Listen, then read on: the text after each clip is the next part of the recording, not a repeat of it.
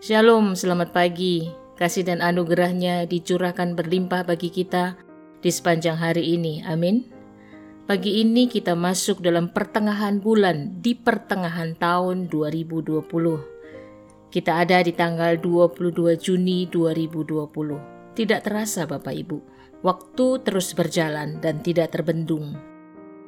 Dan sampai hari ini pun kita masih belum leluasa untuk melakukan semua kegiatan kita seperti waktu lalu karena adanya pandemi COVID-19 ini. Namun yang harus kita yakini adalah bahwa Tuhan selalu ada bersama dengan kita di setiap musim kehidupan kita. Haleluya. Mari pagi ini saya mengajak kita semua untuk berdoa terlebih dahulu sebelum kita mendengar perenungan akan firman Tuhan. Bapa, di dalam nama Tuhan Yesus, kami berterima kasih untuk hari yang baru yang Kau jadikan buat kami. Terima kasih atas hidup yang Kau berikan, Tuhan.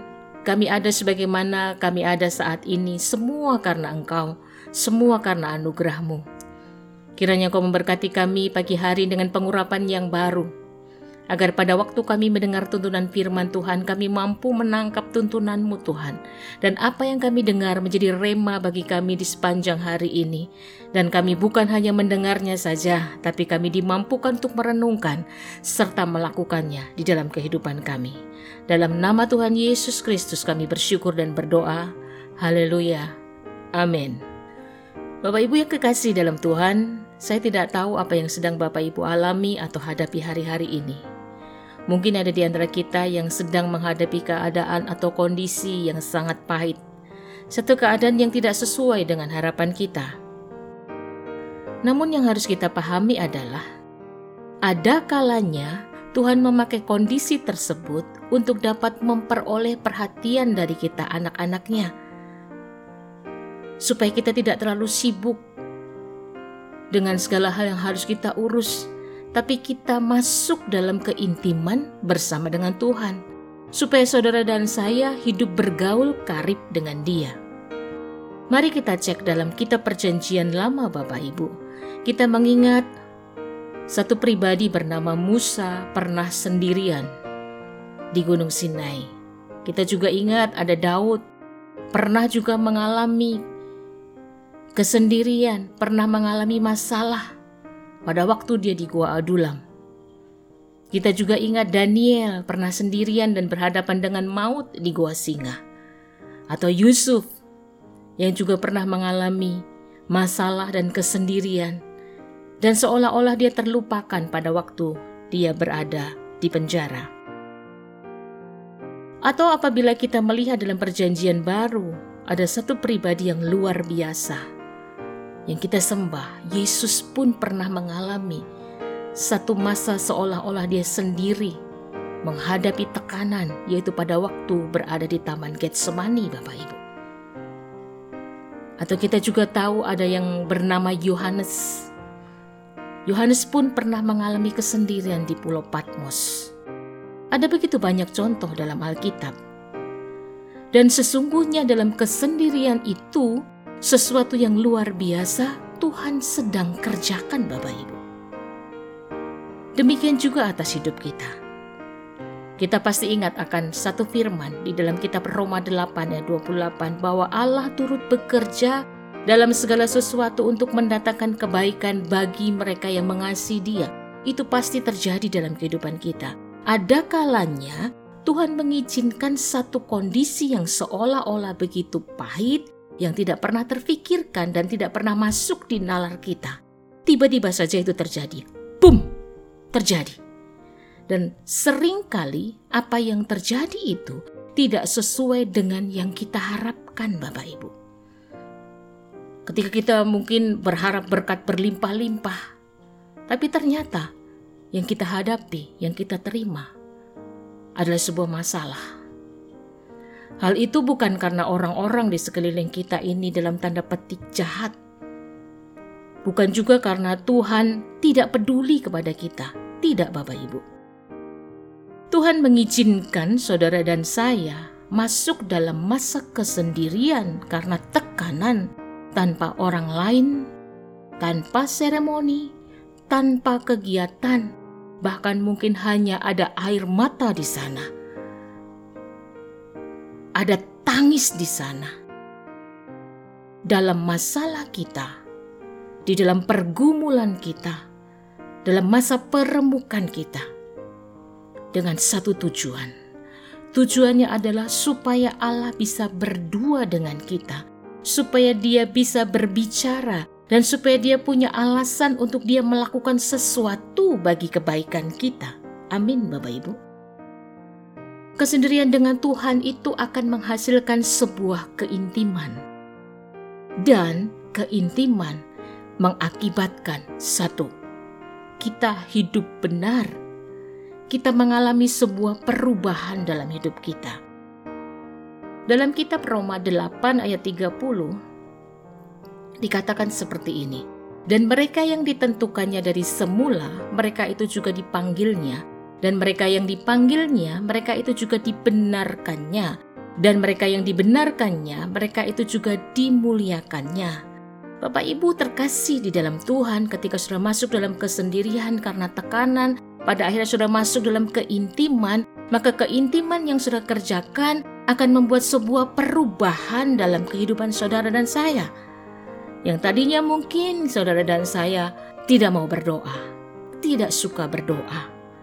Bahkan pada waktu mau melakukan ini dan itu tidak pernah bertanya kepada Tuhan terlebih dahulu. Kita lebih mementingkan diri kita sendiri berdasarkan pengalaman yang pernah kita kerjakan. Kita tidak pernah bertanya kepada Tuhan. Tetapi ketika Tuhan izinkan sebuah masalah terjadi, kita masuk dalam kesendirian dengan Tuhan dan ada sebuah keintiman dengan Tuhan, maka yang terjadi karena tekanan itulah atau masalah itulah, maka pada akhirnya saudara dan saya menjadi pribadi yang diubahkan. Kita diubahkan menjadi pribadi yang menjadi suka berdoa. Sebelum melakukan ini dan itu, kita bertanya kepada Tuhan terlebih dahulu. Ada sebuah perubahan, Bapak Ibu. Bahkan dalam saat-saat sulit seperti yang kita alami hari-hari ini, jangan menjadikan masalah sebagai sumber stres, tekanan, tapi jadikan masalah sebagai sumber untuk kita bisa mengalami mujizat Tuhan.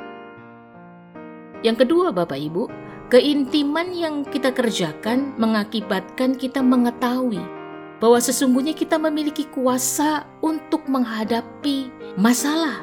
Kita mampu menghadapi masalah tersebut. Kita mampu menghadapi tekanan tersebut.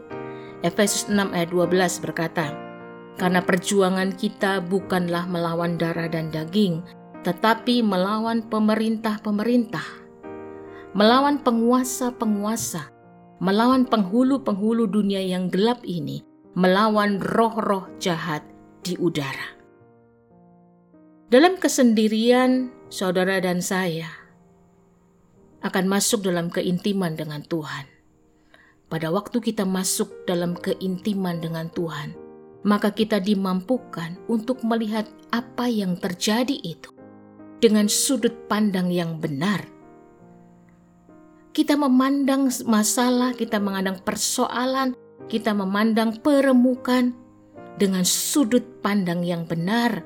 Dan pada akhirnya kita mengetahui bahwa kita memiliki kekuatan dan kuasa untuk menghadapi semuanya itu. Kita tidak pernah sendirian. Ada Tuhan Yesus bersama dengan kita. Pastikan hari-hari ini, Bapak Ibu, di tengah tekanan yang terjadi, di tengah persoalan yang Tuhan izinkan, biarlah saudara dan saya masuk ke intiman dengan Tuhan. Maka kita akan melihat semuanya dengan cara yang benar. Fokus pandang kita bukan pada persoalan kita.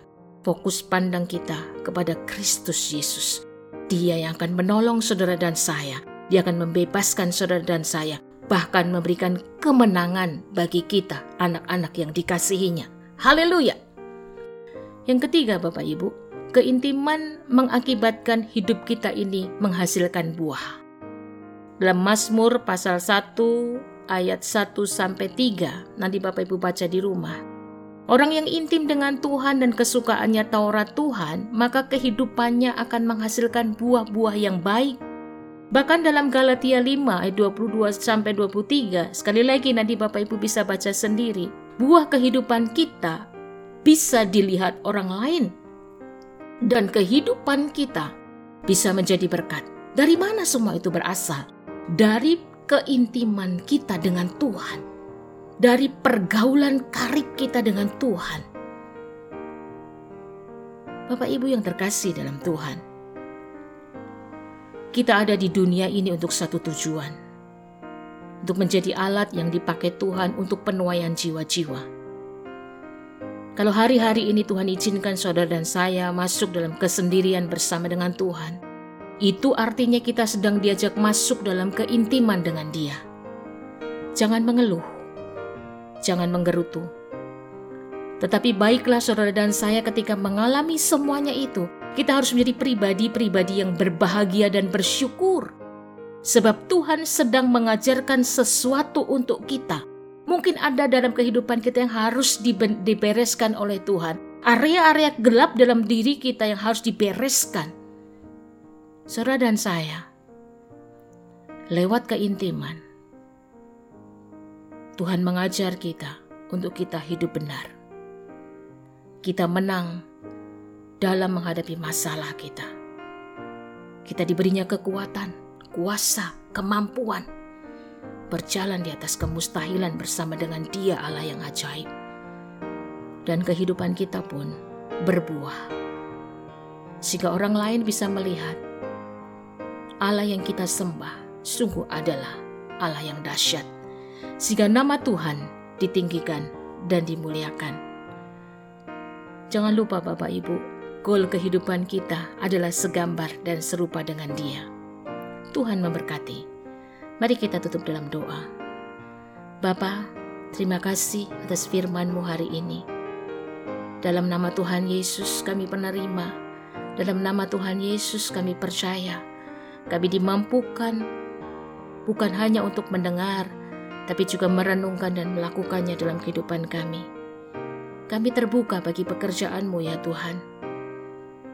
Biarlah lewat apa yang sedang kami alami, kami menjadi pribadi-pribadi yang masuk dalam keintiman dengan Tuhan.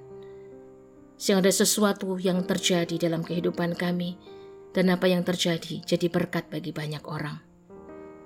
Bagi hari ini juga kiranya Tuhan juga memberikan kekuatan, kemampuan, kesembuhan, pemulihan, perlindungan serta keberkatan bagi setiap anak-anak-Mu ya Tuhan dimanapun mereka sedang berada saat ini.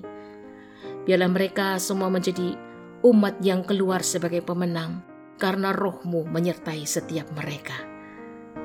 Terima kasih ya Tuhan, kami percaya hari ini ada hari mujizat bagi kami. Dalam nama Tuhan Yesus kami menerimanya. Dalam nama Tuhan Yesus kami percaya. Terima kasih ya Tuhan, terpujilah nama-Mu kekal selama-lamanya. Haleluya, amin. Selamat pagi, selamat beraktivitas. Tuhan memberkati berlimpah-limpah-limpah. Shalom.